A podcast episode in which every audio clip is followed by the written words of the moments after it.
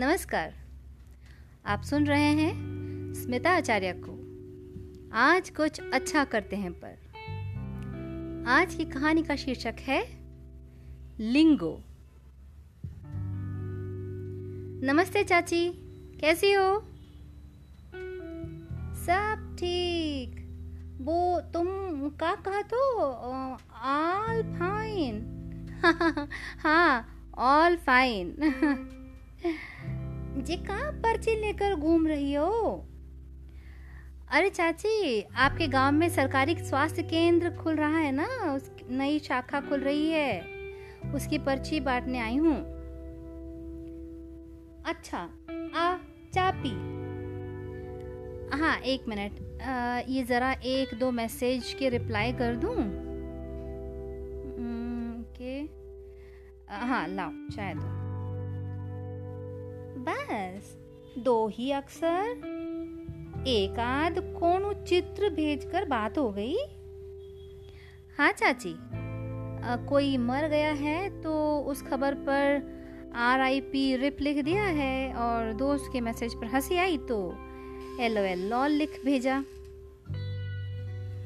का? मरे पे का?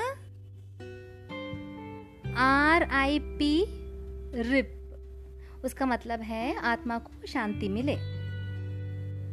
और हँसी छूटे तो का हँसी पर एल ओ एल लॉल मतलब ठहाके लगाकर हंसना। अरे तुम लोगन के रिप और लॉल में वो फीलिंग कहाँ?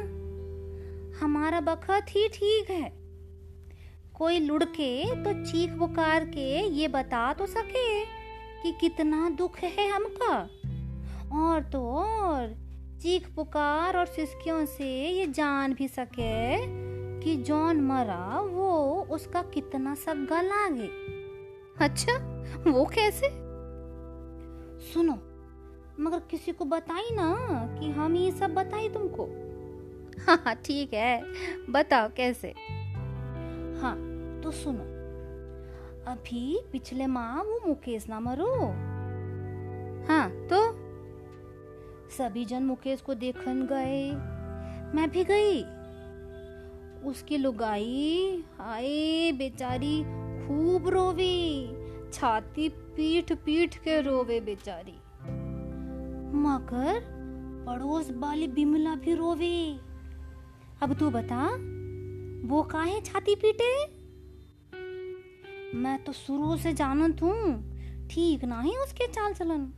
पर कोई मेरी एक ना सुने। अरे चाची ये क्या बोली जा रही हो? वही जो मन ने देखे। अरे चाची मुकेश बहुत नेक दिल इंसान था। उसने गाँव में कई लोगों की मदद की है। विमला के पति जब खूब बीमार पड़ गए थे ना? कौन? वो लंगड़ा? ओ, ओ चाची उसका नाम लखन है। हाँ हाँ ठीक ठीक। जब लखन बीमार पड़ गया था, तब कोई उसकी मदद के लिए आगे नहीं आया था, क्योंकि उसकी इस गाँव में किसी से नहीं बनती थी। ये तो तुम जानती हो। मगर जैसे ही मुकेश को लखन का पता चला, वो तुरंत उसे अपनी बैलगाड़ी में डालकर अस्पताल ले गया था, जिससे उसकी जान बची। बस उस समय की याद में विमला दिल से मुकेश को अंतिम विदाई दे रही थी। समझी ना? हम्म ये सब तन्ने बिमला बोली? ओ, चाची तुम भी ना? मैं अब जा रही मुझे दूसरे घरों में भी अभी पर्ची बांटनी है। अरे रुक रुक तनिक सुन अरे रुक। हाँ हाँ ठीक है अभी बाद में बाद में बाद में मिलती हूँ। चलो अब मैं जा रही हूँ हाँ? गाँव की औरतें भी ना मस्त टाइम पास है। इनमें से बस कुछ ही हैं जो थोड़ी पढ़ी लिखी हैं। बाकी सब अनपढ़ हैं। मगर ये तेज दिमाग और समझदार बहुत हैं। चाची की एक बात मेरे दिल में घर कर गई। आर आई पी रिप और एल ओ एल लॉल जैसे लिंगों से मन के वास्तविक भाव कहाँ पूरे तरह से व्यक्त होते हैं? सही बात तो है। जब हम दो पल ठहर कर मैसेज को पढ़कर, उसमें व्यक्त भाव को समझकर चंद लाइनें लिखते हैं या कभी वॉइस मैसेज भेजते हैं, सही मायने में भाव तो तभी व्यक्त होते हैं ना? मगर मैंने खुद ने भी तो अभी कई दिनों से किसी को गुड मॉर्निंग के अलावा कोई मैसेज नहीं भेजा।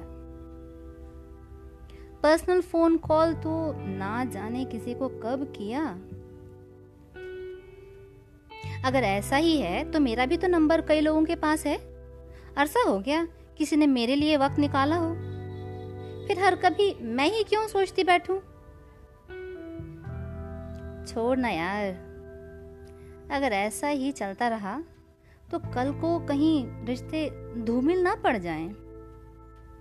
अगर मैंने समय निकालकर अपने दोस्तों को, परिजनों को यह एहसास नहीं दिलाया कि वह कितने खास हैं और कितने अपने हैं। तो कभी उनकी यादों में मेरी तस्वीर धुंधली ना पड़ जाए और एक दिन फिर यादें ही खत्म हो जाएँगी। अब ये रफ्तार वाली ज़िंदगी में थोड़ा सा ब्रेक लगाना ही होगा।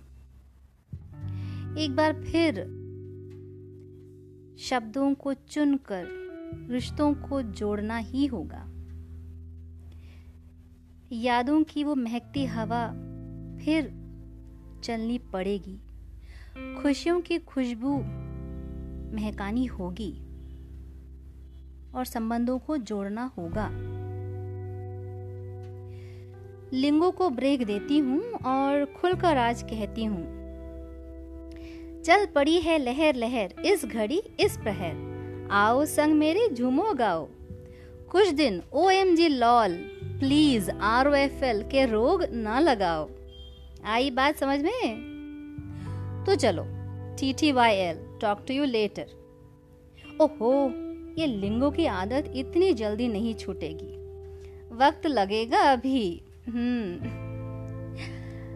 तब तक के लिए मैंने जो कहा उस पर ज़रा गौर फरमाइएगा और सोचिएगा, क्या हम कोई बदलाव ला सकते हैं?